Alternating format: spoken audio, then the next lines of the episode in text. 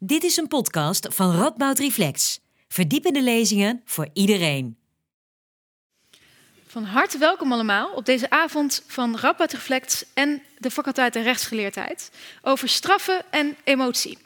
Heel fijn dat u er allemaal bent vanavond. We zijn heel erg blij dat deze avond alsnog heeft kunnen doorgaan. Um, en u mag ook meteen zelf even aan de slag, want ik wil beginnen met een vraag. Denken jullie dat Nederland, dat de Nederlandse rechtbanken over het algemeen strenger straffen of minder streng straffen dan andere Europese landen? Wie denkt dat we in Nederland strenger straffen dan de landen om ons heen? Dat is toch wel meer dan de helft. Een stuk meer dan de helft. Oké. Wie denkt minder streng? Volgens mij hebben verschillende mensen twee keer gestemd. nou, dat is ook ongeveer de helft. Nou, het zal je dan misschien verbazen en misschien niet. Sommige mensen hebben misschien de PR-tekst heel goed gelezen. Um, Nederland behoort tot de landen met het strengste strafrecht van Europa. En dat is niet altijd zo geweest, maar zeker in de laatste jaren is ons strafrecht aan het verharden en worden lange straffen en zwaardere straffen steeds vaker opgelegd. En wat je daarvoor vaak als reden hoort geven, is dat een harde aanpak van criminaliteit zou zorgen voor een veiligere samenleving. Tegelijkertijd lijkt allerlei wetenschappelijk onderzoek uit te wijzen dat dat juist niet werkt, dat strenge straffen, en dat het juist soms zelfs averechts kan werken. Hoe realistisch en hoe rationeel is die harde aanpak? En welke rol spelen emoties bij de manier waarop wij straffen? Daar gaan we het vanavond over hebben. En dat gaan we doen met uh, Elwin Hofman, historicus aan de Universiteit van Utrecht. Hij doet onderzoek op het gebied van cultuurgeschiedenis. En met jurist uh, Ruben Axey. Hij doet onderzoek op het gebied van criminologie en uh, strafrecht.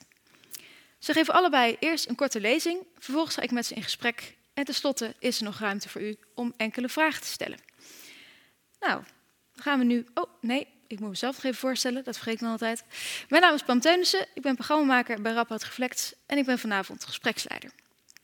Nou, dan gaan we nu gauw beginnen. En dat gaan we doen door eerst een stuk terug in de tijd te gaan en te kijken hoe het toen zat met straffen en emotie. Elwin, mag ik je vragen om het podium op te komen? Geef hem een warm applaus.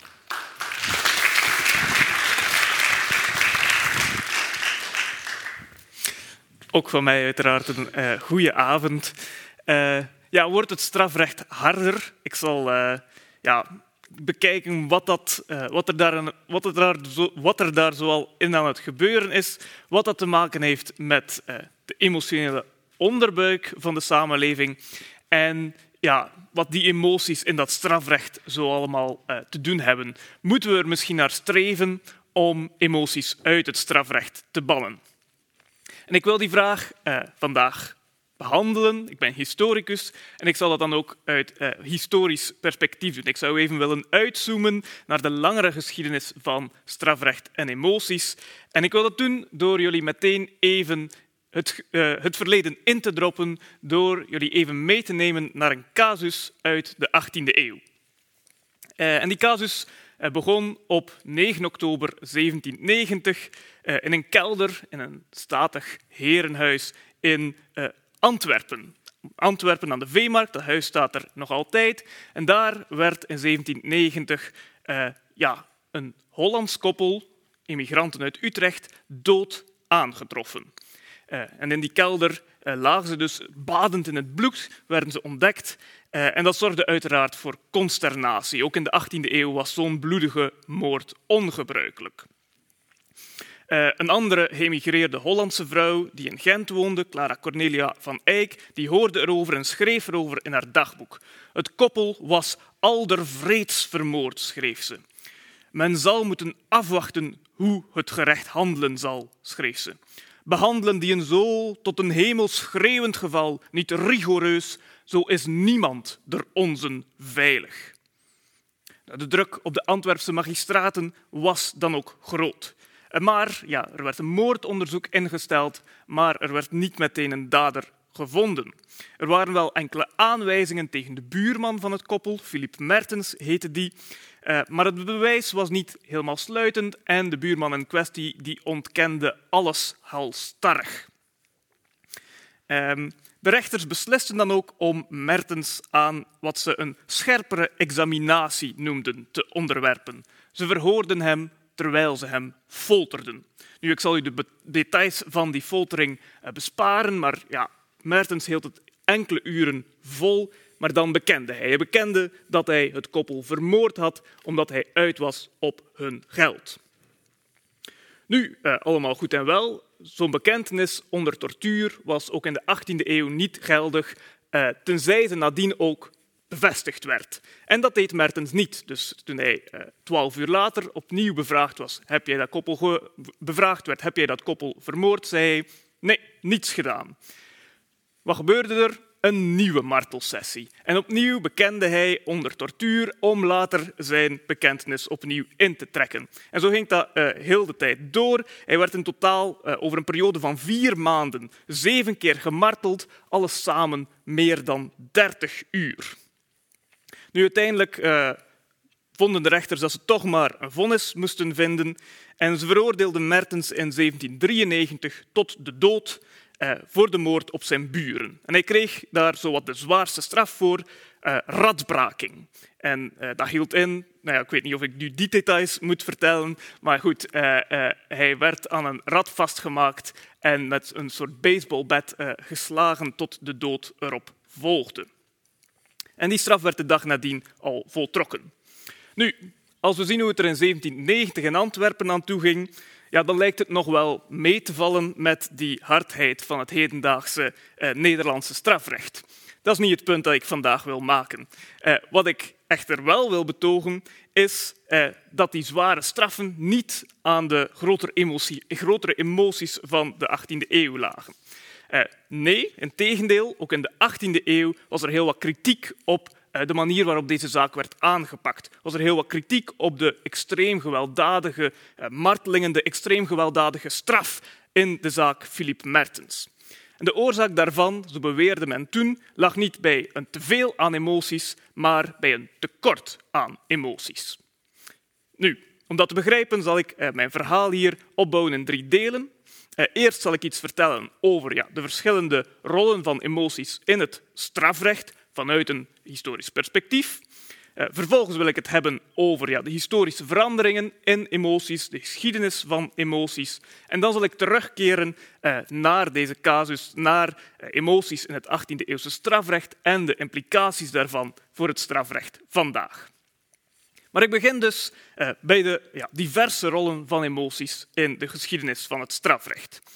En ik denk dat het belangrijk is uh, dat we inzien ja, dat rechtspraak en rechters worden vaak voorgesteld alsof ze rationeel handelen, maar uh, in de praktijk is dat vaak niet het geval, of is dat eigenlijk bijna altijd niet het geval. Het idee dat de rechtspraak rationeel is, puur rationeel is, is een fictie. Zolang strafrecht om mensen gaat, ja, is het ondenkbaar om de emoties eruit te halen. En we kunnen de strafrechtbank ons dan ook beter voorstellen als een ja, emotionele arena. Een arena waarin verschillende emotionele uitingen, verschillende emotionele normen met elkaar in confrontatie komen. En we kunnen dan in de eerste plaats bijvoorbeeld denken aan ja, de emoties van de wetgever. Eh, wetten worden vaak opgesteld of aangepast vanuit bepaalde emotionele doeleinden. Uh, bijvoorbeeld angst voor criminaliteit, angst voor een criminele onderklasse, walging uh, voor seksuele praktijken, bepaalde seksuele praktijken. Zo walgelijk moeten we uh, een wet opmaken. Of hoop op bepaalde veranderingen, medelijden met bepaalde groepen. Al die emoties spelen een rol in ja, hoe wetten opgesteld worden, hoe die veranderd worden.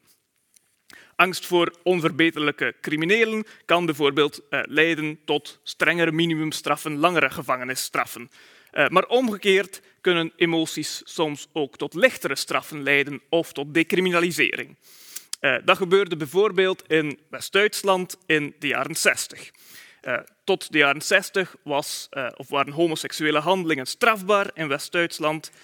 Ook als dat tussen mannen die ja, beide daar hun toestemming voor gaven was. Nu, in de jaren 60 werd dat eruit gehaald en de voornaamste reden die de hervormers daarvoor zagen, uh, die de Duitse politici daarvoor zagen, is dat ze er overtuigd van waren geraakt dat homoseksualiteit niet enkel een soort seksuele perversie was, maar dat er ook effectief sprake was van liefde tussen die partners. Die erkenning van die liefde en het medelijden met uh, de mensen die vervolgd daarvoor konden worden, zorgde ervoor dat de wetten aangepast werden. Dat is dus de wetgever die een eerste uh, plaats inneemt in ja, die, die, emotionele arena van de rechtbank. Maar die heeft natuurlijk niet ja, het hele proces in, in handen. Het strafproces zelf, ja, ook daar spelen emoties een enorme rol. Uh, advocaten bijvoorbeeld, die geven niet alleen rationele argumenten, maar die gaan ook inspelen op het gevoel. Uh, dat is bij uitstek het geval op uh, plaatsen waar er nog uh, juryrechtspraak is, of waar er juryrechtspraak bestaat. Een volksjury ja, die overtuig je niet alleen door op het hoofd te spelen, maar vooral ook via het hart. En in het 19e eeuws Frankrijk, dat was vrij berucht, ja, daar waren heel wat advocaten die bekend waren van hun zeer sentimentele pleidooien. En net die heel sentimentele pleidooien vol pathos, die waren heel succesvol in uh, mensen vrijkrijgen. Zijn de advocaten ook de rechters, uh, het bastion van de rationaliteit misschien, de stereotype rechter, iemand die zijn emoties probeert buitenspel te stellen, die zich ja, boven het strijdgevoel opstelt. Nou ja, dat is ook een beetje een fictie natuurlijk. Uh, er komt vandaag steeds meer erkenning dat ook rechters sterke emoties uh, kunnen beleven en ook tijdens het strafrecht dat die ook een impact hebben op een taak. En dat maakt hun niet minder geschikt daarvoor. Eh, vandaag zijn we dat meer aan het herkennen, maar het is niet de eerste keer. Ook rond 1900, eh, in Duitsland bijvoorbeeld, was het idee van rechtsgevoel, rechtsgevoel, iets heel belangrijk. Een rechter moest in de eerste plaats ja, een groot rechtvaardigheidsgevoel hebben, veel meer dan puur uh, mechanisch, rationeel denken. Een rechter is geen robot, maar moet gevoel hebben van wat er moet gebeuren de rechter en uiteraard ook nog de beschuldigde. Eh, de beschuldigde wiens emoties vaak centraal staan in het hele strafproces. Emoties van beschuldigden worden tijdens zo'n proces ja, heel veel geïnterpreteerd. Eh, als een eh, beschuldigde iets doet of laat, wordt dat vaak gezien als een teken van zijn of haar schuld of onschuld, of als teken van schuldbesef of als teken van trots juist op een bepaalde misdaad. En juries en rechters ja, die kennen vaak strengere of juist lichtere straffen toe in functie van hoezeer ze uh, denken dat beschuldigden bijvoorbeeld berouw voelen of uh, berouw tonen voor hun daden. Ik zou nog wel even kunnen doorgaan. Emoties zijn alomtegenwoordig in het strafrecht en in het strafproces.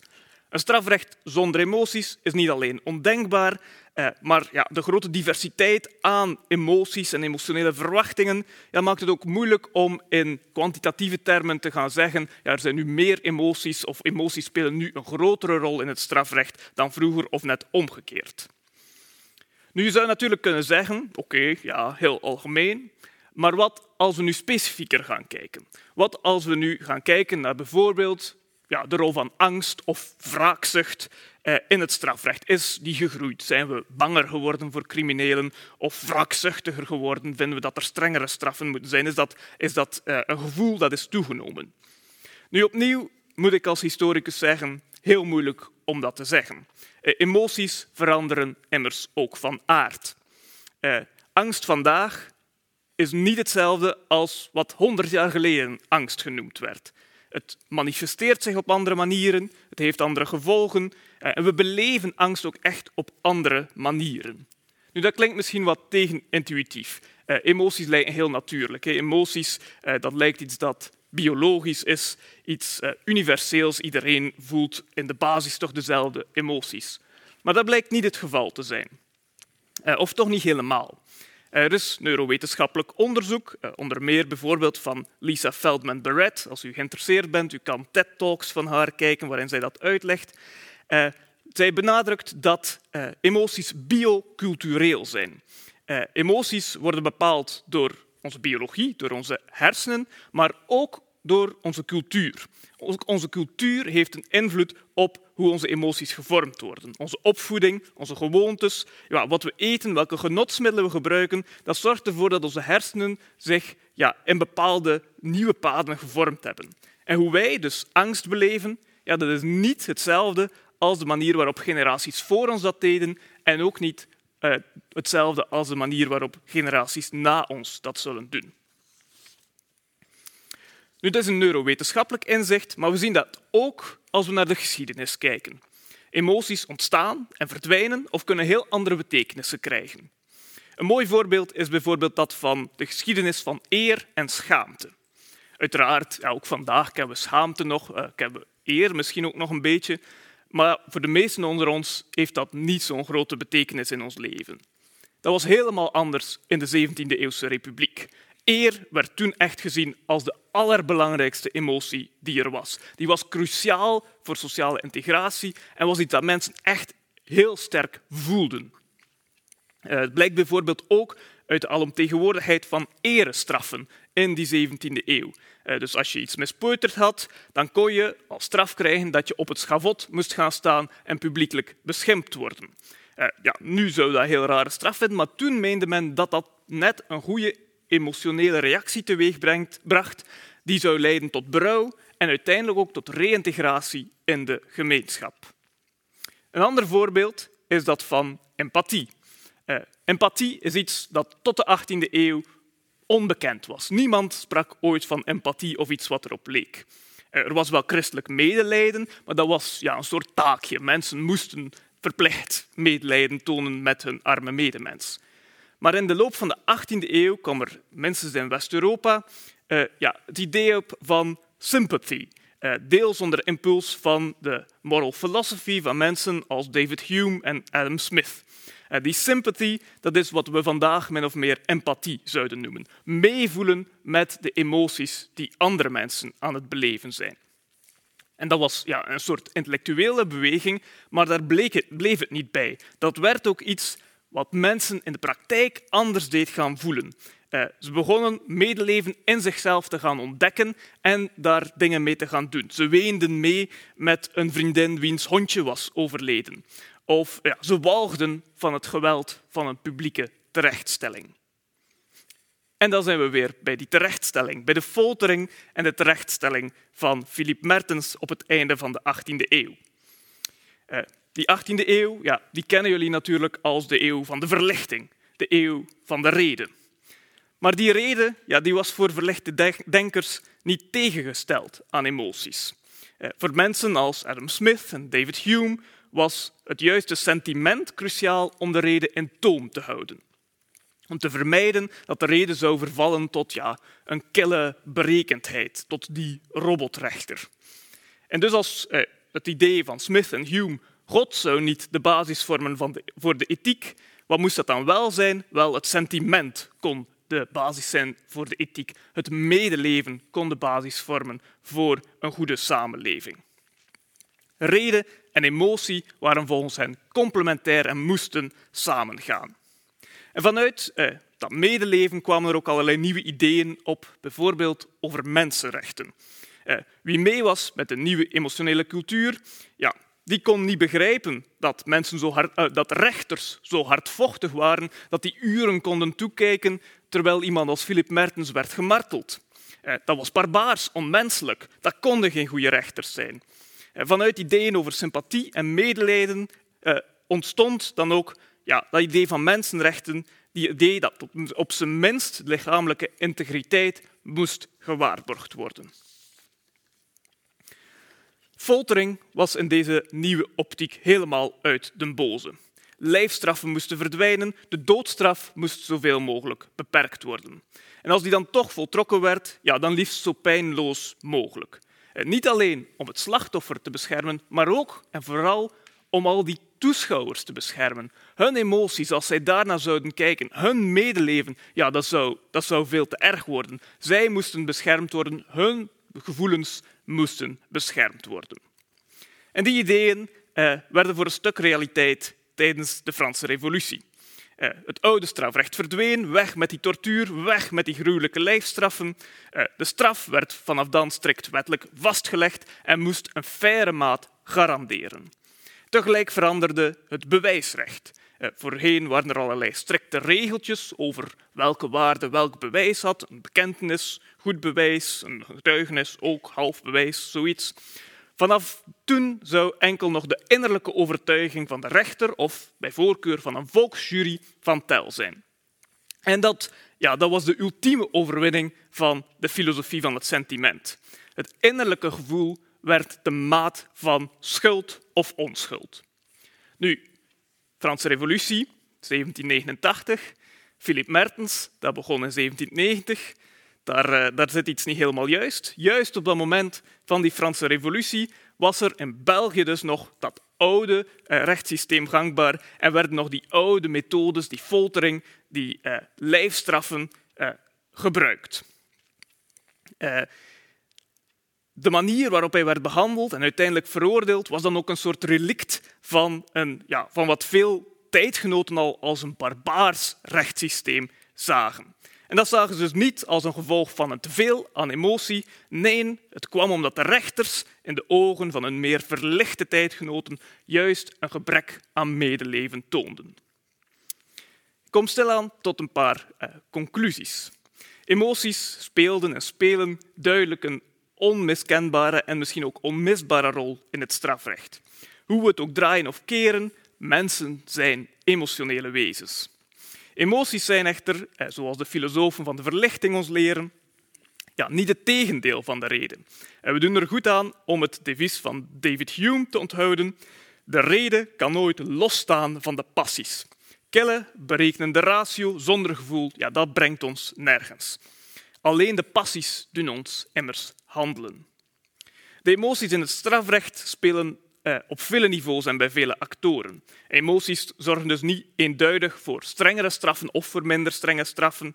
Woede, angst of wraakzucht, ja, dat kan inderdaad toe leiden dat we eh, inderdaad strenger gaan straffen, maar evengoed kunnen emoties als mededogen, hoop, eh, tekenen van berouw tot minder strenge of alternatieve straffen leiden. Waar wel dringend nood aan is, denk ik, is meer erkenning van die emotionele kant van het strafrecht. Eh, de laatste jaren komt die erkenning er een beetje, maar er is denk ik nog veel werk aan de winkel. Eh, de taak die ons te wachten staat, is om die reden en die emoties op een manier te combineren die voor iedereen bevredigend is, of toch voor veel mensen bevredigend is. Eh, we moeten wetenschappelijke argumenten over wat effectief straffen is, ja, proberen te combineren met het gevoel. We mogen het gevoel niet uit het oog verliezen.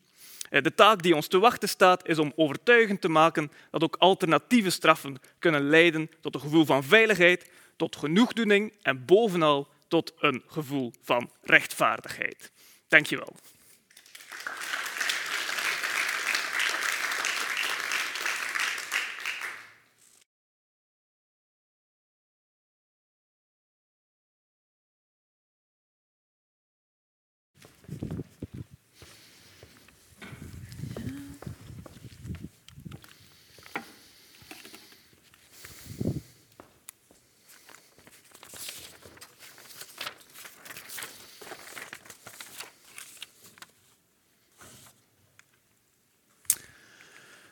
Ehm, nou, ik heb een uh, PowerPoint uh, meegenomen. Ehm, ik heb veel tekst, dus ik hoop niet dat jullie al te afgeleid raken door de tekst. Maar in aanvulling op wat Elwin zojuist heeft verteld, wil ik het ja, ook gaan hebben over emoties in het strafrecht. Maar dan ja, meer in onze tegenwoordige tijd. Wat, nou, wat kunnen we nou met die emoties? Hoe spelen die emoties een rol?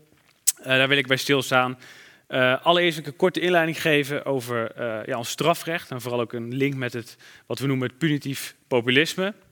Vervolgens wil ik met jullie gaan onderzoeken nou ja, die emoties uh, uit de samenleving. Wat, is het, wat, kan het invloed, wat kan de invloed daarvan zijn op ons strafrecht? Um, dan wil ik specifieker gaan kijken naar de emoties van het slachtoffer en de invloed ervan op ons strafrecht.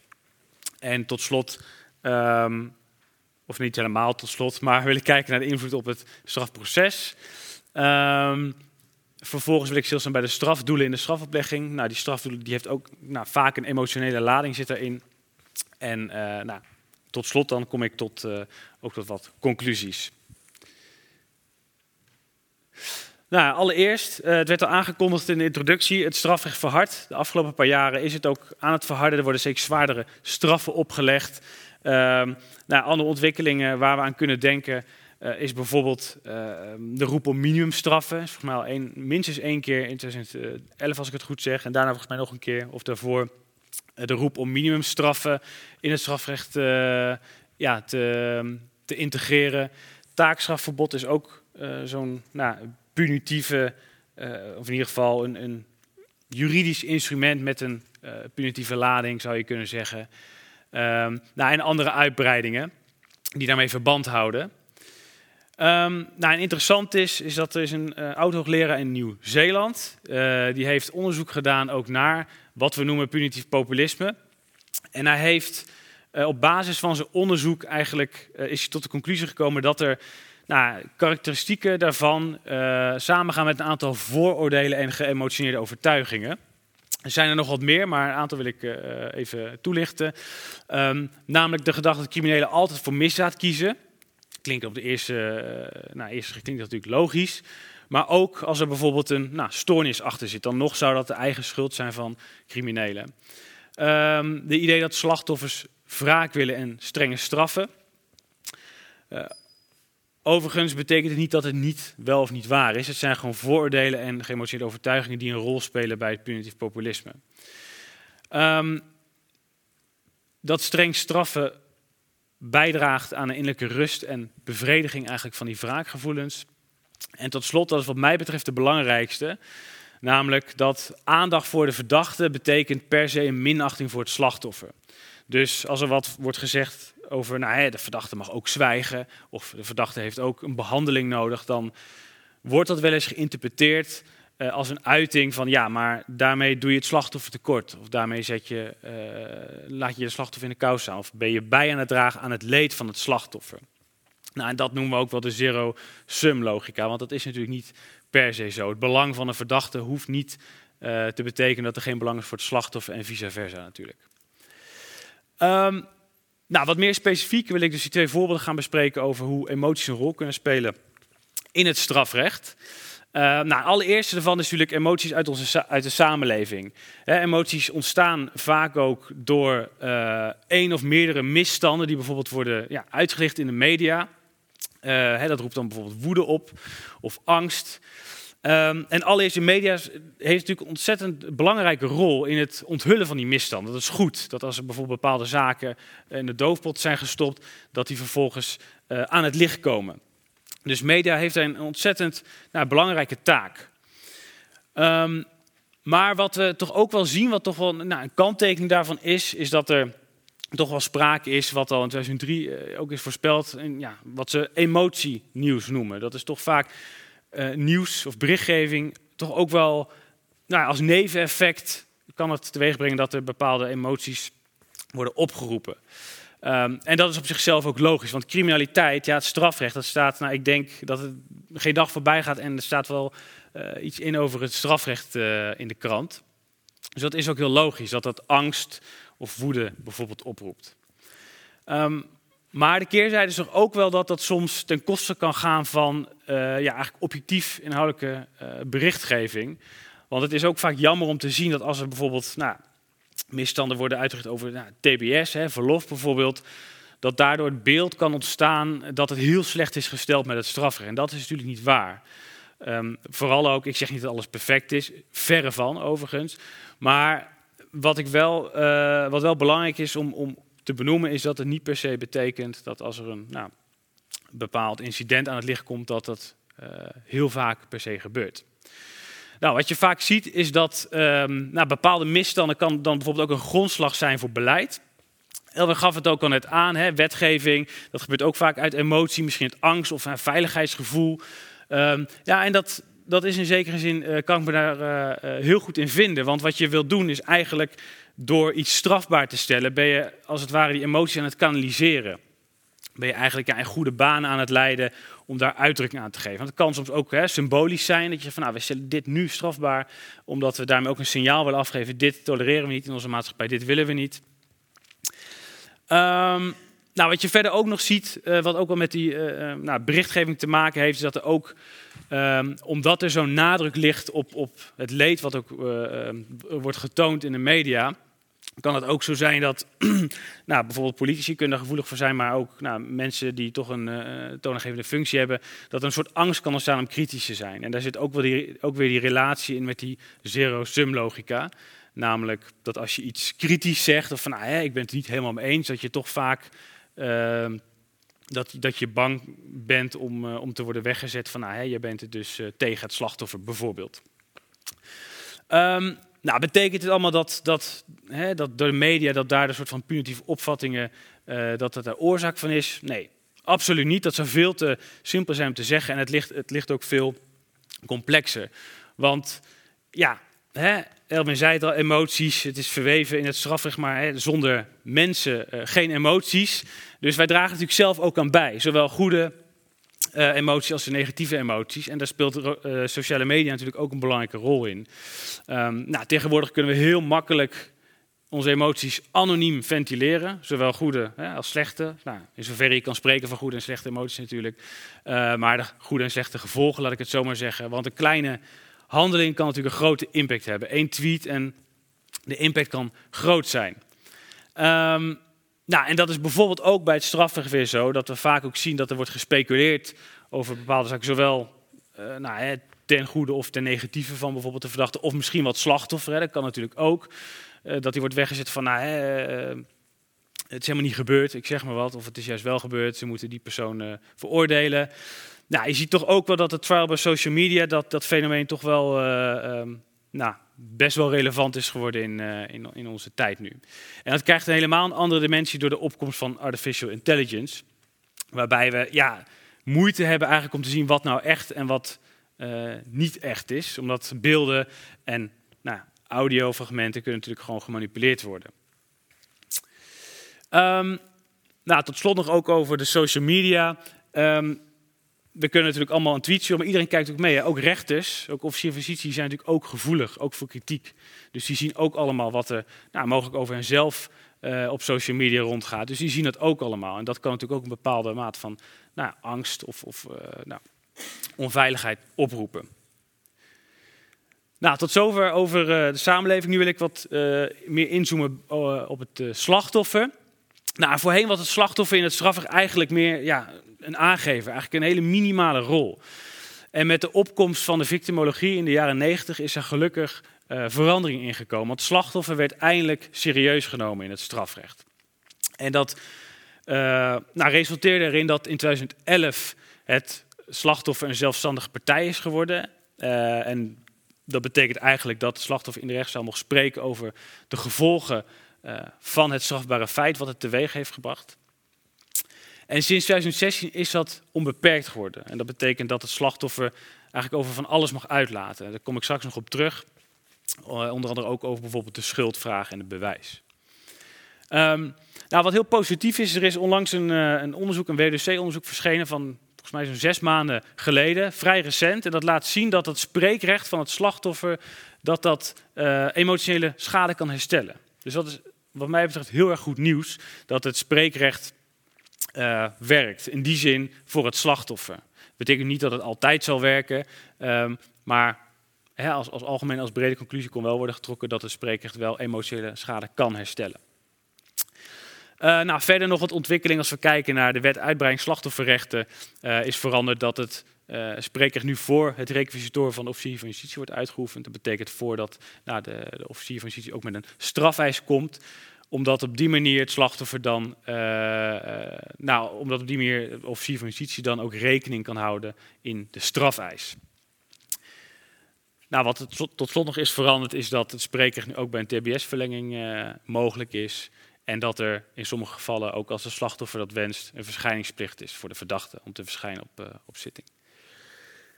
Um, nou, toch blijft wel die vraag van ja, hoe geef je nou echt emoties dan echt een zinvolle plek in juridische context. En dat is, is heel lastig. Want het strafproces, uh, Elmer zei het net ook al, hè, dat is nou, van ouds rationeel. Nou, dat, dat is eigenlijk ook wel, uh, wel waar, want je wil natuurlijk zoveel mogelijk uh, op basis van nou, rationeel bewijs wil je, ja, wil je conclusies kunnen verbinden. Maar dat roept natuurlijk wel de vraag van wie is het strafproces? En eigenlijk van oudsher, onder juristen, is dat uh, voor de verdachte. Namelijk, wat we ook al zeggen, het vinden van de materiële waarheid. De rechter is in Nederland nou, nu wat, tegenwoordig wat minder, maar van oudsher heel erg sterk onderzoekend ingestoken. Dat noemen we ook wel een inquisitor strafproces, waarbij de rechter actief op zoek gaat naar wat is er nou precies gebeurd. En omdat de rechter zo actief op zoek is naar de waarheid, staat de verdachte eigenlijk centraal. Het gaat om de verdachte. Nou, dat is dus, wat ik al zei, verandering ingekomen dat de slachtoffer steeds meer eh, een rol kreeg in het strafrecht. Maar dat is van oudsher wel zo. En dat maakt het, ja, dat maakt het wel lastig. En dat maakt ook dat die emoties in het strafrecht, dat dat uh, nou, moeilijk te duiden is. Um, nou, allereerst, als het gaat om bijvoorbeeld het vonnis, om ook uit te leggen aan de maatschappij, moet de rechter dus motiveren. En motiveren, dat is ja, per definitie uh, voor een groot deel iets rationeels. De rechter moet helder en logisch kunnen uitleggen aan ons, aan de maatschappij, aan de verdachte, aan het slachtoffer, waarom die tot een bepaalde conclusie is gekomen. Nou, en dat is met name bij de schuldvraag natuurlijk van belang, of iemand het heeft gedaan of niet, en zo ja, wat heeft diegene dan gedaan? Nou, en dat, die vraag die steunt eigenlijk op bewijs. En dat bewijs is ook rationeel, maar daar komt natuurlijk wel de rechtelijke overtuiging bij kijken. Dus om het concreet te maken, uh, stel we hebben uh, nou, een, winkeldiefstal en uit GPS-gegevens blijkt dat, makkelijker gezegd, uit camerabeelden blijkt dat de verdachte op dat moment daar was. Nou, dan is het bewijs, de bewijsgrond is dan het feit dat we de verdachte zien bij die winkel. En het bewijsmiddel zijn dan de camerabeelden. Dus dat zijn nou, eigenlijk feitelijke gegevens. Dat is niet per se waar een emotie aan verbonden zit. Maar daar moet wel de overtuiging bij zitten bij de rechter. Dat hij ook overtuigd is geraakt van oké, ik geloof dat u dat bent. Dus er zit wel iets, emotie zou ik het niet noemen, maar iets subjectiefs in op dat moment. Nou goed, ik zei het net ook al, die schuldvraag is natuurlijk, nou daar moet gefundeerd zijn op bewijs. Maar ik zei net ook al, het slachtoffer kan zich uitlaten over alles. Dus kan ook een advocaat meenemen en kan dus ook nou, wat zeggen over dat bewijs. Kan ook bewijs aanleveren. Uh, en dus in die zin is slachtoffer ook wel echt een, belangrijke rol gaan spelen in dat strafrecht.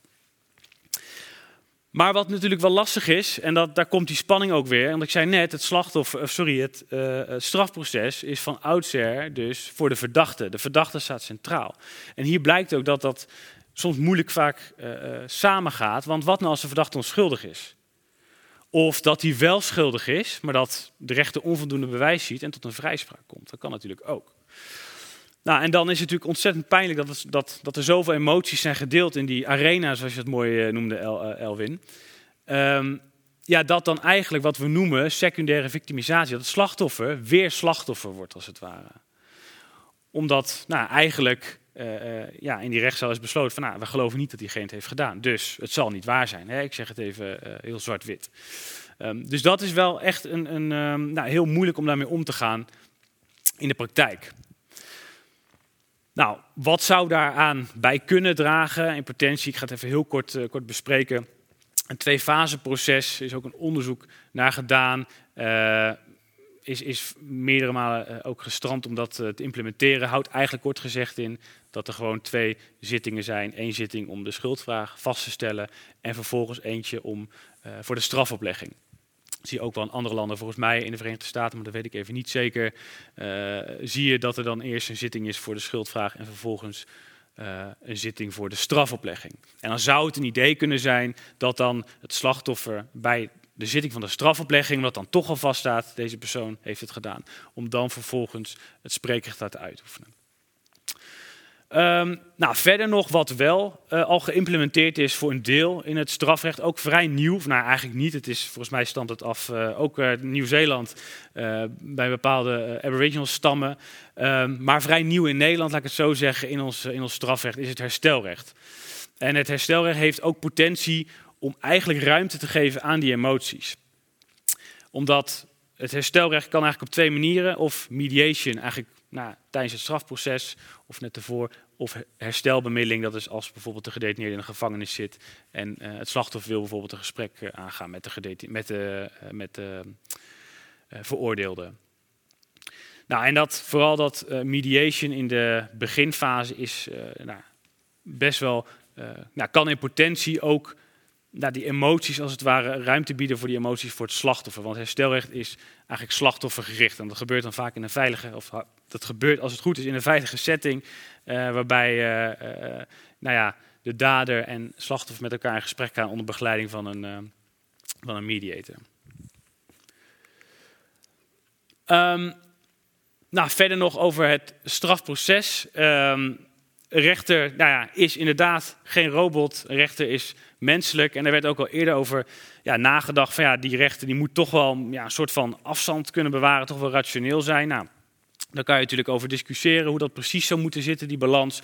Maar bijvoorbeeld uh, Beccaria, filosoof uh, uit 1738, die waarschuwde eigenlijk ook al een beetje voor die emoties. Die, vond dat, uh, ja, die was daar wat huiverig voor, want die zei, nou, we moeten voorkomen dat, rechter, dat de rechter bepaalde beslissingen gaat nemen door een, een slecht humeur, zei hij, of een hevigheid aan emoties. Dus die vond het wat, wat lastig.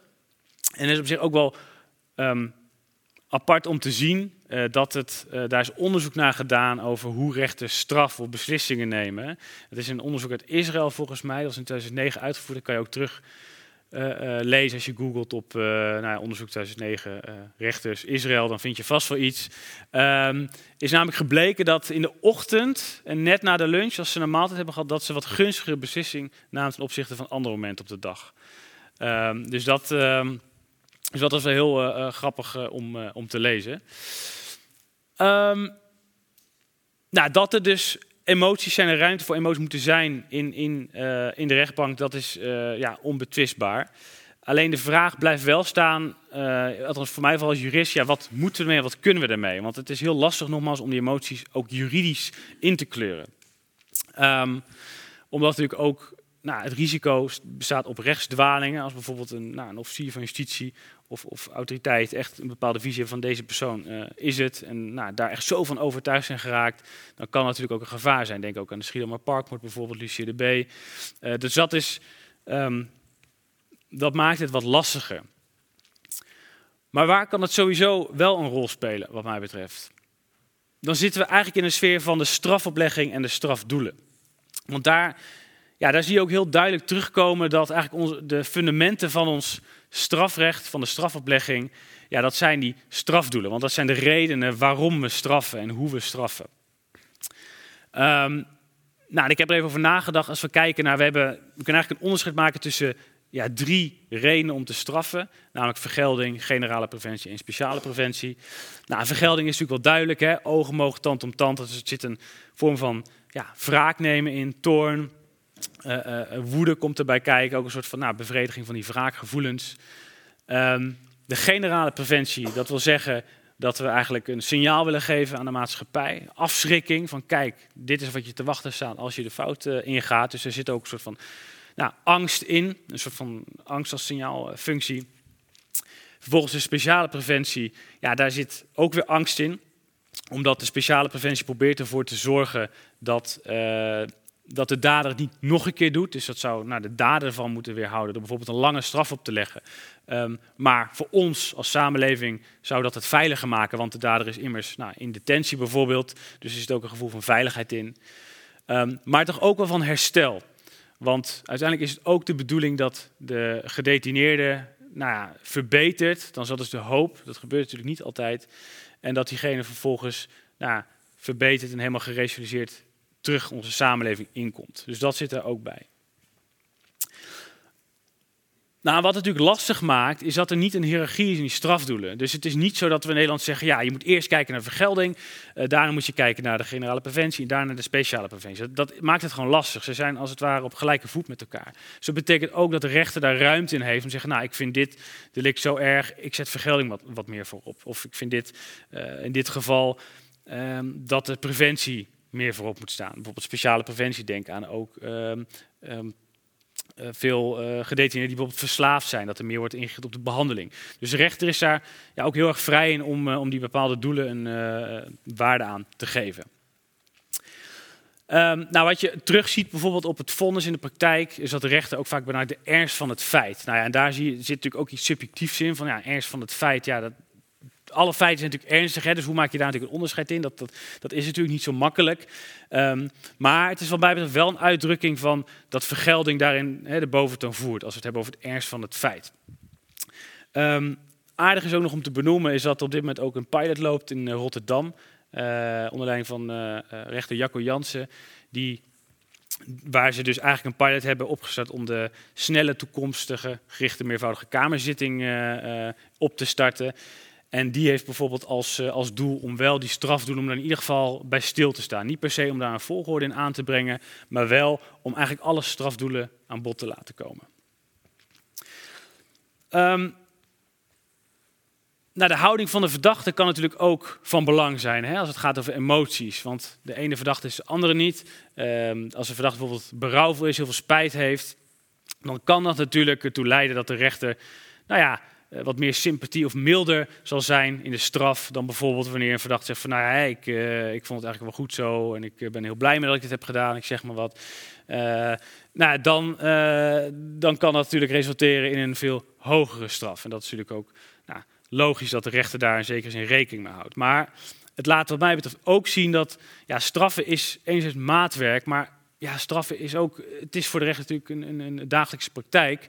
Maar we kunnen natuurlijk niet en dat maakt het minder rationeel dan we als juristen zouden willen en toch uh, meer emotioneel. Want je kan die straf niet goed meten. Je kan niet zeggen, nou, dit moet drie jaar en twaalf uh, dagen zijn. Omdat je hebt niet echt iets, soort statistieken waarin je, waaruit je kan afleiden, dit is rechtvaardig en dit niet. En dat maakt het zo lastig, ook vooral als, als rechters, om een, een passende straf op te leggen die eigenlijk recht ook doet aan al die strafdoelen. Um, nou, terug even naar die verharding. Misschien dat we daar nog ook uh, straks over door kunnen gaan. Naar werkt dat zwaar en vergeldende straffen nou? Um, nou, het antwoord op die vraag is een beetje flauw, want het hangt eigenlijk af wat verstaan we onder werk. Wat, wat moet de straf teweeg brengen, is eigenlijk de, juiste vraag. Als je zegt werkt zwaar en vergeldende straffen om uh, ervoor te zorgen dat de verdachte niet verbetert, of de, de veroordeelde uh, inmiddels niet verbetert en in de gevangenis blijft zitten en wij hebben een veilige samenleving. Nou ja, dan werkt het. Maar als je zegt van nou, werkt het om uh, dat de verdachte uiteindelijk geresocialiseerd wordt en nou, dat hij op die manier dat we ervan, hem ervan weerhouden om strafbare feiten te plegen, omdat hij is verbeterd, ja, dan werkt het natuurlijk niet. Um, en dat is niet per se uh, een, nou, een juist antwoord op die vraag. Het is alleen gewoon afhankelijk van hoe je die vraag stelt. Van wat wil je dat de straf, uh, wat voor werking die heeft. Um, nou, ik kom uh, tot een afronding. Um, ja, en het, het, is niet echt een, een, een, een, knallende conclusie. Want ja, het blijft duidelijk dat emoties nou verweven zijn met, die, met het strafproces en de oplegging. Alleen de duiding daarvan in juridische context dat blijft gewoon heel complex. Dat is, niet, uh, dat is iets waar je eigenlijk over, uh, over door moet praten en ook meer onderzoek naar moet doen. Um, ja, en dan zou ik het bij... Willen laten. Dank voor jullie aandacht.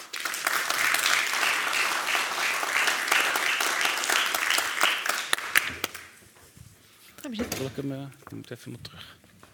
Of oh, niet? ja, hij mag nog even eentje. Je had hem eentje door mogen doen. Oh, oké. Sorry. Ga Oh, nog even dik. sorry. Ga lekker zitten. Ik wilde een hele flauwe grap maken over dat naar jullie luisteren geen straf was. En doe ik het alsnog. Anyway. Mocht niet van mezelf, maar nu doe ik lekker toch. Ja, ga lekker erbij, uh, erbij zitten. Hartstikke bedankt voor uh, allebei jullie, uh, jullie bijdrage. Ik denk dat er genoeg is om over door te praten. Um, maar ik wil eigenlijk beginnen met een hele moeilijke vraag voor jullie allebei. In de, in de, zin dat die vrij breed is. Dus ik heb van alles gehoord over strafdoelen, over de redenen waarom we, waarom we straffen. Maar als je nou in een zin of twee zou moeten zeggen, wat is nou de functie van dat straffen voor de samenleving als geheel? Wat zou je dan zeggen? Elvin, jij lacht, jij mag beginnen. Uh, nou ja, ik denk niet dat je dat... Want er zijn, zoals Ruben heel mooi aangaf, heel veel verschillende dingen die verwachten van een straf natuurlijk. En ik denk dat dat het zo complex maakt. Enerzijds ja, zijn we uit naar herstel. We willen de schade die berokkend is aan de samenleving of aan een individu met een straf een beetje uh, herstellen. Uh, anderzijds uh, willen we bescherming. We willen verhinderen dat een crimineel een feit opnieuw begaat. daar willen we iets aan doen door die persoon ja, te verbeteren of op te sluiten, uit de samenleving weg te halen. en soms zijn we inderdaad ook uit op vergelding. Soms zijn we uit op reïntegratie ik denk vaak zijn we op al die dingen tegelijk een beetje uit. En dat maakt het moeilijk om ja, die straf zo eenduidig te vatten, denk ik. Ik weet niet. Ja, uh, eigenlijk net wat, wat ik ook al net zei. Ja, het is een beetje een flauw, flauw antwoord. Maar dat hangt echt vanaf wat je zelf, uh, uh, waar je zelf ook die waarde aan hecht. Want kijk, um, in principe is het zo dat de, de veroordeelde moet uiteindelijk weer in de samenleving komen. Dus dan wil je natuurlijk een straf die gericht is op resocialisatie en dat hij die kans heeft om, om zichzelf te verbeteren. Ehm, Maar ik denk ook dat het eraan ligt aan wie je het vraagt. Want als je Ja, bijvoorbeeld, precies, als iemand ja. jou iets aan heeft gedaan ja, en je vraagt, goh, wil je dat, eh, wat, wat wil je nou dat er gebeurt? mhm. Dan heb ik nog niet gehoord heel vaak, ja, ik wil heel Nee. graag dat deze persoon wordt geïn- geïntegreerd in de Nee, precies. Maar dan zit, dan zit je dus meer in, de, in, in het kader van effectiviteit. Wat wil je dat het zeg maar, eh, uiteindelijk oplevert? En dat, nou, dan zeg je dus nou, dat iemand weer mee kan draaien in de maatschappij. Maar als je dus zegt van nou, ik wil uiteindelijk eh, ehm, dat er vooral wordt nou, vergolden als het ware, ogen mogen tand op tand, ja, dan, dan is dat het antwoord. Hmm. Dus het is niet per se een goed of fout kader.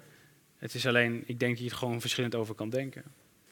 Ik denk ook dat, eh, en dat is misschien, daar zit ook historische veranderingen in wat we verwachten. Ik denk niet dat vergelding altijd het belangrijkste is geweest. En ik denk ook nu dat het niet altijd het belangrijkste is. En dat hangt ook een beetje af van, eh, als iemand mij vermoordt, dan vind ik er niets meer van. Maar als, als iemand, iemand, iemand mijn naaste vermoordt, ja, dan zal het misschien niet zo inzitten met reïntegratie.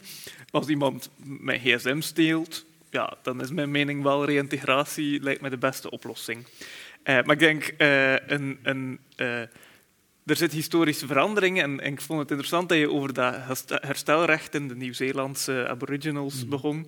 In die zin dat het ook in de middeleeuwse eh, Europese strafrecht iets heel belangrijk was, die, die, ja, dat herstel en het, eh, die, die reïntegratie in de samenleving en de ja, verzoening van het slachtoffer en de dader waren ook heel vaak de doelen. Het strafrecht was natuurlijk veel directer, en stond je inderdaad beide partijen voor de rechter.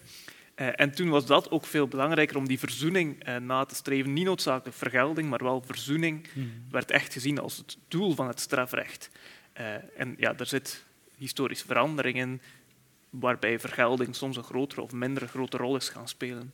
Ja, z- kun je dan ook aan de manier waarop je in een bepaald tijdsgevricht straft, eh, afleiden wat voor een idee van rechtvaardigheid op dat moment in een samenleving gangbaar is? Want ik kan me voorstellen dat dat ook aan historische verandering onderhevig is. Nou ja, rechtvaardigheid is denk ik ook weer zo'n complex concept waarin Ja, ik maak het niet heel Allerlei- allerlei zaken, zaken samenkomen. Maar het zit, het zit duidelijk veranderingen in wat er verwacht wordt van rechtspraak en wat men wil dat rechters, rechtbanken eh, gaan doen. Moet, eh, voor een stuk, zeker in de vroegmoderne samenleving, 16e tot 18e eeuw, zien we dat voor een stuk gaat het er ook om, ja, als je een misdaad begaat, is niet alleen het slachtoffer het slachtoffer, maar ook de staat, de samenleving is het slachtoffer. En die moet in zekere zin haar macht ook een beetje gaan tonen. Je kan hier niet zomaar de wetten van dit land gaan overtreden. En dat toont dat in het rechtvaardigheidsidee dat er toen heerste, ja, dat idee van de samenleving en vertegenwoordigd op een manier door de staat, door de vorst, ja, dat dat daarin een rol gaat spelen, dat ook die moeten genoegdoening krijgen, terwijl dat in het laat-middeleeuwse recht veel minder nog eh, een rol speelt en veel meer het slachtoffer en de familie van het slachtoffer, de vrienden van het slachtoffer, dat die de mensen waren die daarin centraal stonden. En we zien dat nu weer inderdaad eh, dat slachtoffer een grotere rol begint eh, te spelen eh, de laatste twintig jaar. Ja, het is natuurlijk ook, het is natuurlijk ook delictsafhankelijk. hè, Want in feite hebben we natuurlijk ook, ehm, eh, om eigen richting te voorkomen, dus dat we niet het he- recht in eigen handen gaan nemen, hebben we natuurlijk het, het, nou, het, het geschil overgedragen aan de staat, namelijk aan het OM. Het Openbaar Ministerie is degene die uiteindelijk vervolgt en die staat daar namens de hele samenleving. Dus namens, eh, ook namens de verdachte, ook namens slachtoffer, maar ook namens de hele samenleving. Die komt vervolgens ook met een strafwijs van, van wat ze denkt dat het beste is. Ehm, maar goed, dat is natuurlijk ook afhankelijk van het delict. Want, want bijvoorbeeld een, een drugsdelict waar niet ja, eh, heel makkelijk een slachtoffer is aan te wijzen, is natuurlijk heel anders dan bijvoorbeeld een delict in de relationele sfeer. Waarbij, eh, waarbij dat wel het geval is. En natuurlijk ehm, wel van belang is om nou, uiteindelijk hopelijk door weer één deur te kunnen gaan. Want diegene moet dan wel weer terugkomen in, nou, in diezelfde eh, setting. En dan is verzoening, wat je zegt, natuurlijk weer belangrijker dan als het gaat om bijvoorbeeld inderdaad een drugsdelict. Ja, grappig dat je, dat je verzoening noemt. Want ik moest eh, eigenlijk bij allebei jullie eh, betogen op een gegeven moment ook denken aan, ehm, aan Zuid-Afrika en vlak na de apartheid.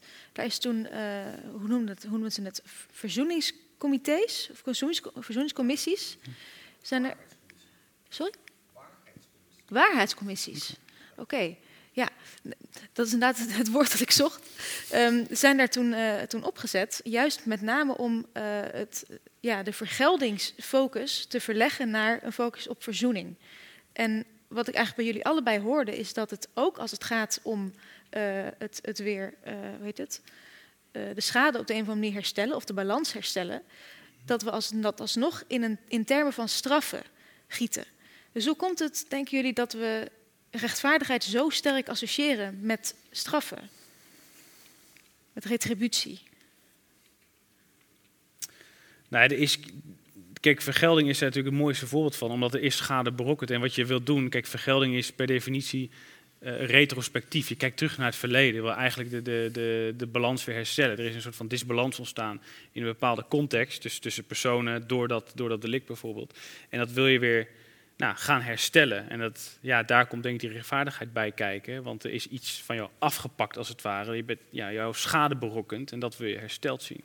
Je wilt eigenlijk weer terug naar die oude situatie, voor zover dat mogelijk is, voor zover dat kan. Want dat kan natuurlijk niet, want het is al gebeurd, maar je wilt het wel zoveel mogelijk nou, zien te herstellen. Zo zie ik dat althans. Is verzoening daar niet een vorm van? Zeker, het is ook daarom niet verwonderlijk dat als je kijkt naar... eh, Er is een, een, eh, een oud-hoogleraar, die is inmiddels overleden, eh, Thomas Bianchi van, van de VU. En die heeft daar een heel mooi boekje over geschreven, Ethiek van Straffen. En die legt eigenlijk vergelding positief uit. Dus als wij denken vergelding oog om oog, tand om tand, dus echt wraak nemen... zegt hij eigenlijk, nou, als je kijkt naar vergelding zoals het in de Bijbel voorkomt, dan is dat grondwoord shalom. Nou, dat wordt dus weer afgeleid van shalom en dat betekent eigenlijk vrede brengen. Dus hij legt het positief uit. Hij, legt, hij vult het niet in. Hij zegt niet van, nou, vergelding betekent dus dat je elkaar de hand moet schudden. Maar hij zegt wel, het woord vergelding betekent in zichzelf vrede brengen. Dus dat kan ook op meerdere manieren gebeuren. Dat betekent niet per se ja, dat je daarmee een hele strenge straf eh, aan vastbindt. Mhm. Ja, ik zit ook te denken, niet elke misdrijf of niet elke, elke misdaad veroorzaakt ook evenveel emotie en evenveel woede. Kan ik me voorstellen.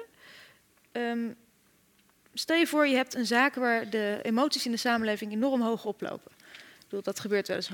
High-profile zaken die heel veel medacht-aandacht eh, aandacht krijgen. Eh, daar lopen de emoties nog wel eens hoog, hoog bij op. Heb je dan als rechtbank ook een, ja, een bepaalde eh, verantwoordelijkheid om hier rekening mee te houden? Of moet je daar juist los van staan? Ik denk dat het onmogelijk is om er los van te staan als rechtbank. Mm. En nou ja, het, het bekendste voorbeeld waar ik aan denk is 19e-eeuws Frankrijk opnieuw, waar je juryrechtspraak hebt. En dus de bedoeling is dat de juryleden niet beïnvloed worden van buitenaf. Of dat was toch een beetje het idee. Ze mochten alleen rekening houden met wat er in de rechtbank gebeurde.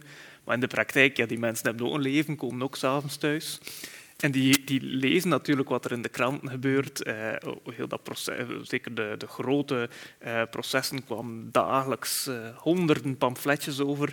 En dat had een enorme impact op hoe die daar stonden. En ik denk dus dat het beter is om ja, expliciet te reflecteren op... Oké, we zijn hier een, een zeer zichtbaar proces aan het houden. We zijn hier een zaak aan het doen ja, die grote impact heeft. En dan- denk dat het vanzelf een beetje gebruikt dat, dat rechters, juryleden voorzichtiger gaan zijn. Maar door dat explicieter te maken, er ook intern binnen de rechtbank over te spreken, denk ik dat je eh, verhindert dat je onbewust dat laat meespelen en dat je onbewust voorzichtiger dan wel strenger eh, gaat gaan straffen. En dat is denk ik ook het punt dat ik daarnet een beetje wil maken door expliciet te maken dat emoties een rol spelen in de manier waarop je zelfs aan waarheidsvinding doet of een, een vonnis, eh, of hoe je dat vonnis moti- motiveert. Door explicieter te maken, ja, vermijd je dat je het te veel op impliciete manieren eh, laat meespelen en, en dat er geen transparantie is. Hoe, hoe denk jij daarover? Ehm, nou, ik ben het daar wel, ik ben het daar voor een deel mee eens. Namelijk dat, kijk, ehm, rechters, en dat probeerde ik ook net duidelijk te maken, rechters hebben ook eh, ja, emoties, die lezen het ook de krant, die zien ook vooral op social media wat er wordt gezegd. Dus eh, ik denk dat rechters niet staan te springen als zij zo'n high, eh, high impact case krijgen. Want ja, dat heeft toch wel invloed. Stel dat er eh, hè, dat is natuurlijk puur hypothetisch wat ik, waar ik het nu over ga hebben, maar dat, eh, dat je als, als, als rechter denkt van nou, er is misschien net aan bewijs, maar ik weet het niet zeker. Dan zou het kunnen dat je toch ja, misschien gemotiveerd uit een soort van angstgevoel, dat je denkt van nou, ik ben toch bang om verkeerde beslissingen te nemen of, of, in, of om in opspraak te komen. Hè, dat je dan eh, in de krant komt van nou, dat was die rechter die dat had gedaan, die vrijspraak heeft gezegd of, of nou, heeft vrijgesproken. Ehm, ja, dat je daar toch wel op je hoede eh, bent als rechter. Denk je Ja. dat dat ook eh, zorgt voor een bepaalde druk bij rechters om strenger te straffen? Omdat je niet wil overkomen, zeker als het een, een zaak is waar heel hoge emoties over, eh, of waar heel veel emotie over is in de samenleving, om daar dan hard op te zijn? Nou ja, dat is natuurlijk een aanname, dat kan ik niet onderbouwen. Maar ik, persoonlijk denk ik dat dat wel kan zijn, ja. Dat je misschien toch geneigd kan zijn om, om, om, om strenger te straffen. Ehm, maar ja, nogmaals, dat, dat is een aanname. Dat is, dat is niet, eh ja. Zij onderzoek voor moeten doen, zij rechters allemaal niet moeten interviewen. Ja, dat, dat, dat kan. Ja. ja. Ik wil nog heel even teruggaan, eh, Elwin, naar de 18e eeuw. In Graag. het begin. Graag. yes.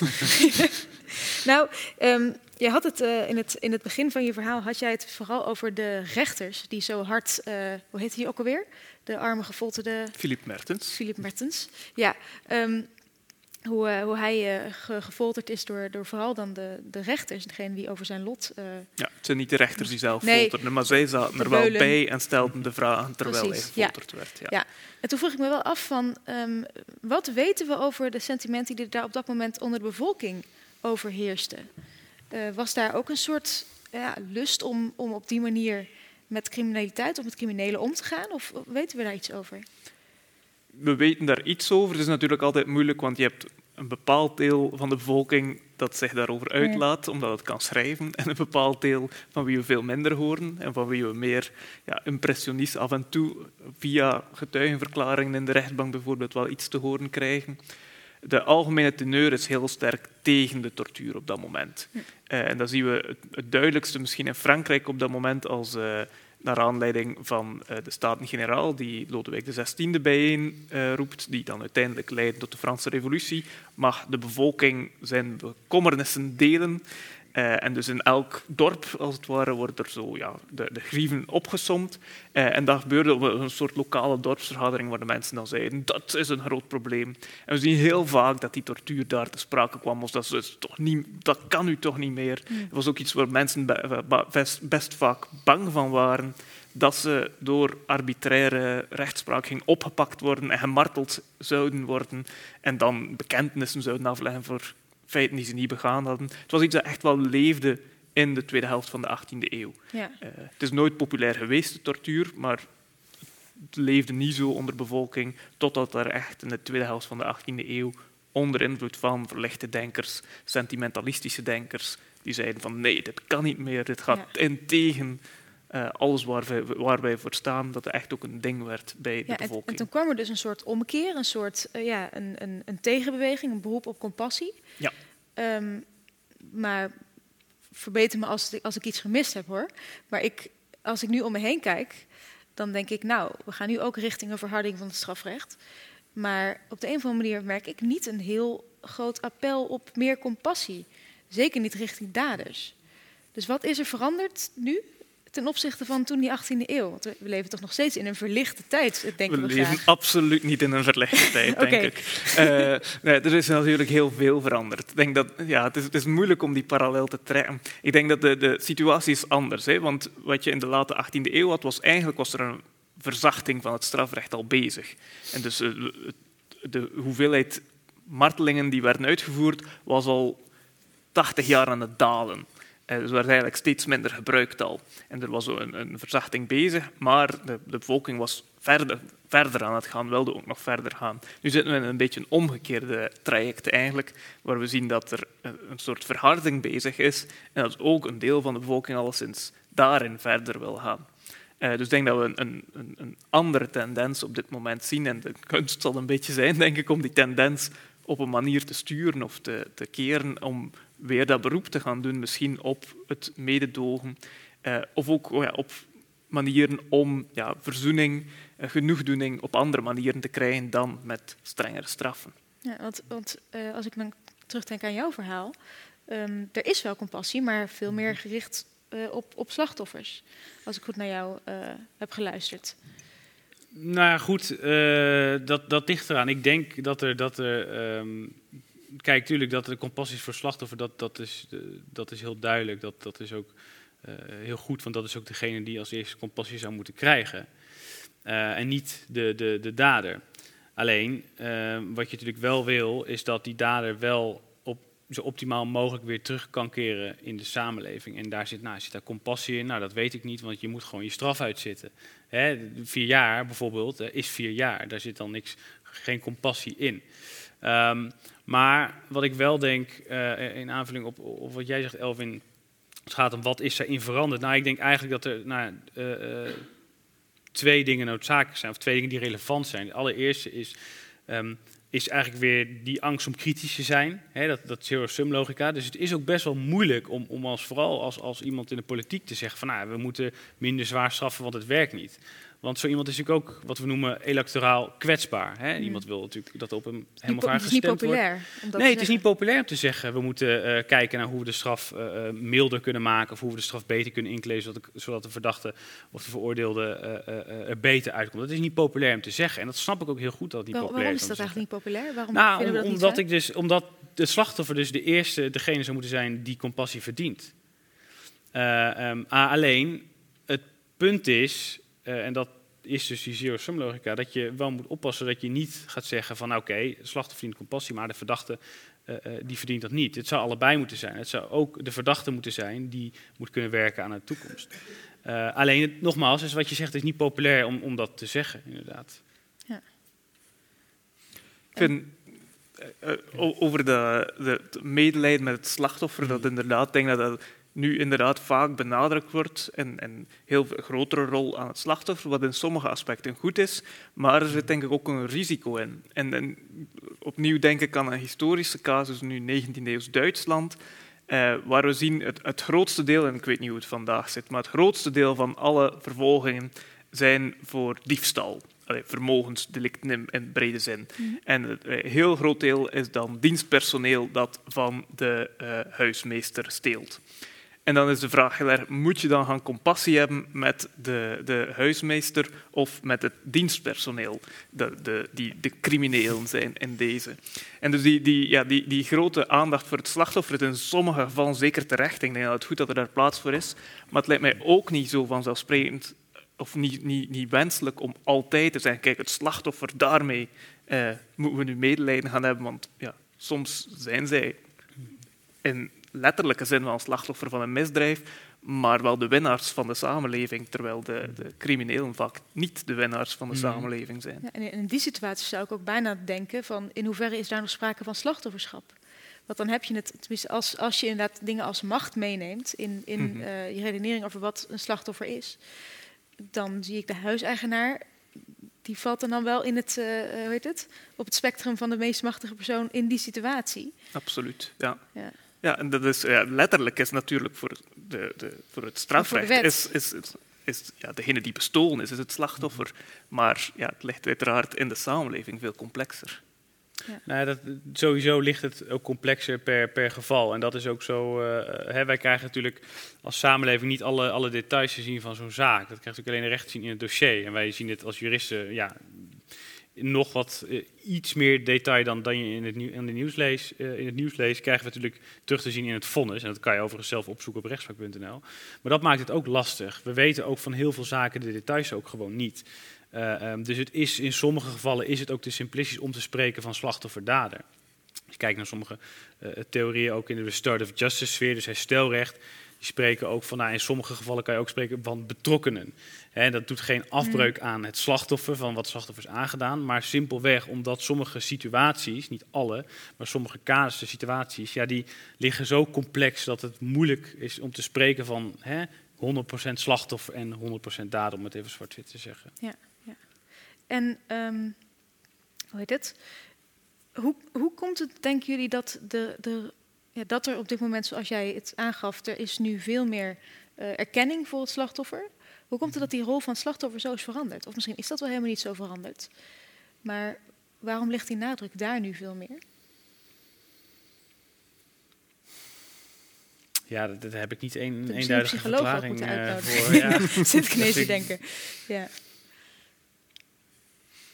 Ja, ik weet het ook niet zo Nou ja, meteen. ik kan wel één. eh, ik denk dat ik wel één ontwikkeling kan, kan, kan, kan eh, toelichten. Dat is dat ons strafrecht. Ik zei net dat ons strafrecht is heel erg onderzoekend, inquisitor. Dus echt heel erg de rechter is actief. In tegenstelling tot bijvoorbeeld Amerika, waar de rechter eigenlijk meer een soort scheidsrechter is. Te kijken of de spelregels goed worden gevolgd. Is hier in Nederland echt meer een actieve onderzoeken van nou, hè, wat is er precies gebeurd. Eh, maar wat je ziet onder invloed ook van het Europees Hof van de Rechten van de Mens, dus dat is eh, nou, op eh, internationaal of Europees niveau, zie je dat ons strafrecht begint steeds meer wel acquisitor te worden. Wat betekent dat je weer terug gaat naar twee partijen tegenover elkaar eigenlijk. En dat, dat is voor de Nederlandse rechtstraditie vreemd, maar dat zie je toch wel steeds meer een trend dat het die kant op gaat. Ja. En dat is wel dat het slachtoffer in die ontwikkeling in ons strafrecht meer rechten krijgt en meer zelfstandig partij is. Dat is dus heel logisch te verklaren. Maar goed, dat is er eentje, een, een juridische trend die ik er eh, dan uit, eh, uithaal. Ja. Ja, en Elwin, je had het, eh, in het, in het aan het eind van je verhaal had jij het over van, dat je nog heel vaak bijvoorbeeld het, het aan de schandpaal nagelen van iemand die dan weet het, vernedering verdiende. De, dat we dat toch maar gewoon, eh, dat we dat toch wel nu heel apart vinden als we daar naar terugkijken. Maar toen dacht ik, ja, maar we doen toch niet anders op social media. Het is de ene canceling naar de andere. Of is dat iets heel anders? Of Het is is het een moderne vorm van? Nou ja, een moderne vorm van is natuurlijk iets heel anders. Ik, eh, Ja. ik denk dat het, eh, het, het belangrijke verschil, denk ik, is wel in de manier waarop we het emotioneel ervaren. Die 17e-eeuwse eh schandpalen, oh, en vaak waren het geen palen eigenlijk, maar schavotten waar mensen dan op stonden, of in een kooi, en dan werden er soms wel rotte tomaten gegooid en zo. Maar werd heel erg gezien eh, als een soort eh, ding waar je door moest. Bij- Bijna een soort doopritueel. En gevolgd door reïntegratie. Dus het was geen cancelling en, en vanaf nu ben je gecanceld forever. Eh, het was echt een soort... eh, het, het, het was een ding waar je door moest. Je had je, je straf van... Dat kon zes uur zijn, dat kon ook een dag zijn. Het kon soms maar één uur zijn.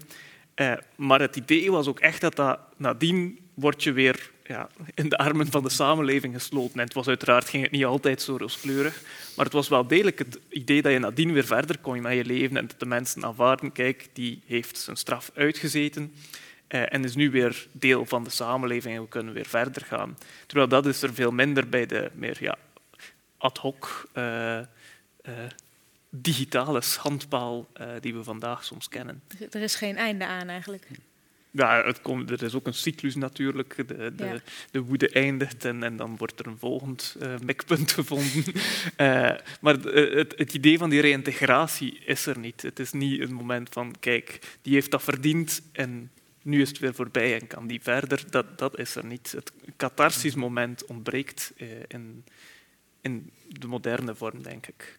Zou je dan zeggen dat eh, de rol van de, ja, van, van de emotionele stem van de bevolking of van de samenleving zeg maar, groter is geworden in die emotionele arena waar je het over had? eh, door social media? Het is ook veranderd, groter. Ik vind het altijd moeilijk om dat in kwantitatieve termen te doen. Want Ja. ook, ja, ook in de 19e eeuwse pers had je zo'n schandaalzaken eh, die echt zo breed uitgesmeerd werden. En waar dan, en dat, of ook in de 18e eeuw had je al van die de causes célèbres, waarin dan de processen bij wijze van spreken ge- gedrukt werden, terwijl dat was uiteraard verboden. Die waren ook toen geheim, maar die werden in boeken uitgegeven en verkochten. En dus eh, dat was echt op straat kon je, kon je het proces volgen. Dus ook toen was er natuurlijk ook heel veel commotie en, en, en gebeurde er heel veel rond en had ja, de, de mening van de bevolking daar een sterke rol in. Eh, en die is er vandaag ook opnieuw in andere manieren, in zekere zin gedemocratiseerd, doordat je op Twitter is gemakkelijker, je moet geen drukpers meer hebben eh, om je mening te verspreiden. Eh, maar om te zeggen dat ze groter geworden is, dat vind ik moeilijk om daar zo'n ja, enkelvoudige kwantitatieve Hmm. parameter op te stellen. Ik wil graag eh, zo dadelijk al naar het publiek gaan. Of al, het is gewoon altijd. Ehm, maar ik wil wel eindigen met, eh, eh, met een vraag aan jullie allebei weer. Ehm, en dat gaat over de, de, de rechter als robot. die die niet is, wat ik van jullie allebei heb begrepen. Maar we weten ook dat de ontwikkeling van artificial intelligence, van kunstmatige intelligentie, dat die heel hard gaat op dit moment. En er zijn ook al wel uh, voorbeelden van kunstmatige intelligentie die, zeker bijvoorbeeld in Amerika, wordt ingezet op bepaalde plekken in het strafrecht.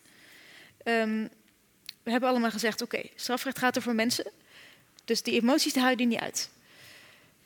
Hoe zouden jullie tegenover staan als we uh, rechten zo heel langzamerhand, stapsgewijs, een beetje gaan vervangen door algoritmes en artificial intelligence en self-learning machines? Zou dat iets zijn waarvan jullie denken, nou, zie ik eigenlijk wel wat in? Mag ik bij jou beginnen? Ja, mag. Nee. Daar zie ik niks in. Nee, nee absoluut nee. Waarom nee. niet? Nee, omdat precies, kijk, uh, uh, hoewel het nogmaals lastig is om de emoties juridisch duiding te geven, gaat het inderdaad wel om mensen en zal het altijd om mensen blijven gaan. En de rechter moet ook dat rechtvaardigheidsgevoel hebben en, en moet ook Kijk, moet ook ontvankelijk zijn voor die emoties. Dat is ook heel belangrijk. Het zou ook niet goed zijn als de rechter daar maar ja, eh, heel onverschillig zit te luisteren naar een slachtoffer. Of heel onverschillig zit te luisteren naar, naar, naar een verdachte.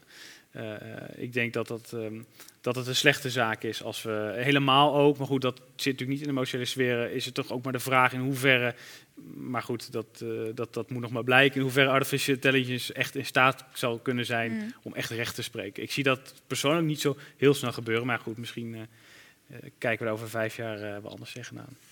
Dus je zegt er bestaat eigenlijk geen echte rechtvaardige rechtspraak met het, uh, het erkennen van het leed dat is aangedaan, zonder dat je daar iemand hebt die de rechtvaardig of die die emotie op de een of andere manier kan voelen en kan weerspiegelen.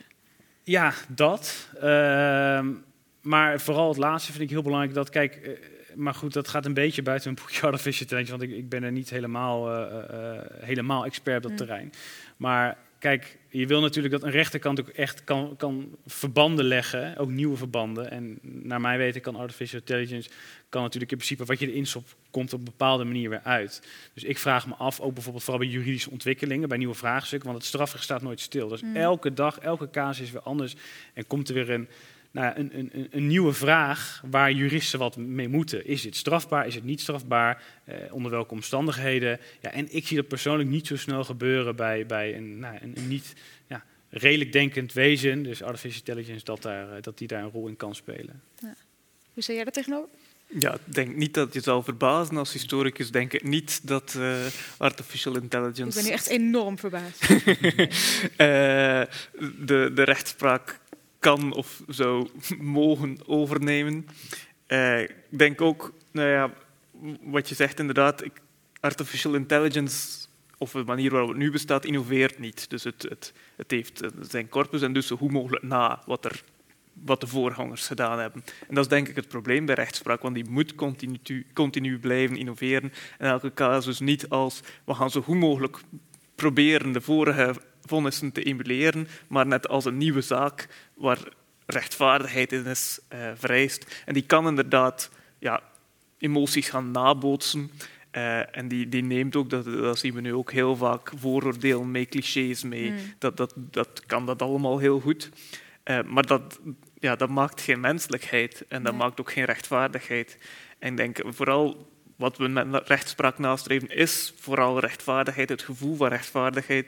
Ik denk ook dat we dat nooit gaan krijgen als we de computer laten eh, bepalen wat het vonnis moet zijn ja. Eh, in strafzaken. Het blijft toch emotioneel mensenwerk. Nog één opmerking, wat ik overigens niet uitsluit, is dat in de toekomst misschien de rechter bijvoorbeeld met behulp van ChatGPT een vonnis zou schrijven. Ook daar kan je natuurlijk discussie over voeren, is dat wenselijk, maar ik geloof wel dat artificial intelligence natuurlijk wel een meerwaarde zijn voor de rechtspraak als totaal. Maar echt zelf recht spreken, niet. Dat... Nee.